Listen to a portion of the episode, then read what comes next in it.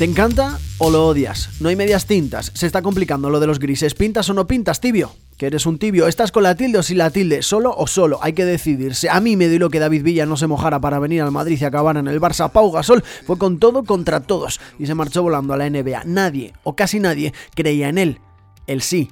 Y fíjate, será eterno. Llevar razón, esa es otra. Quererlo y llevarla o creer que la llevas, luchar contra gigantes, que es más divertido. Cuando me hablaban al salir de la facultad sobre lo difícil que estaba el mundo de la comunicación, yo siempre respondía con un así no me aburriré. Estuve a punto de cansarme, pero aburrirme no, nada que ver. Es un mundo curioso el del periodismo. Cuando nos da por un temita, palabra o concepto, no lo soltamos. Te lo has aprendido en jueves, que dicen los que vinieron antes. En 2022 fue el bloque bajo. Nunca yo nunca había oído hablar de bloque bajo, yo era más de poner el autobús, ahora, en 2023, es el a campo abierto. Sergio Ramos no va a la selección porque De La Fuente pretende presionar muy arriba y el Camero se le verán las costuras a campo abierto. En el PSG no sufre porque defienden en bloque bajo. Podrías, canguro, leerlo en cualquier periódico web o escucharlo en cualquier radio o podcast. Parenquita o no, Cualquiera se sube ya al carro. Soy muy de cogerle manía a ciertas palabras, no sabría decirte por qué. Tengo varias. Odio palabras. Al MVP le empieza a pasar lo contrario. Su lengua de trapo cada vez se mueve más y mejor y es capaz cada día de ir diciendo nuevas palabras. Cuando le da por una,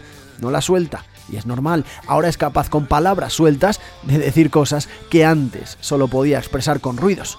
Le pasa a muchos tertulianos.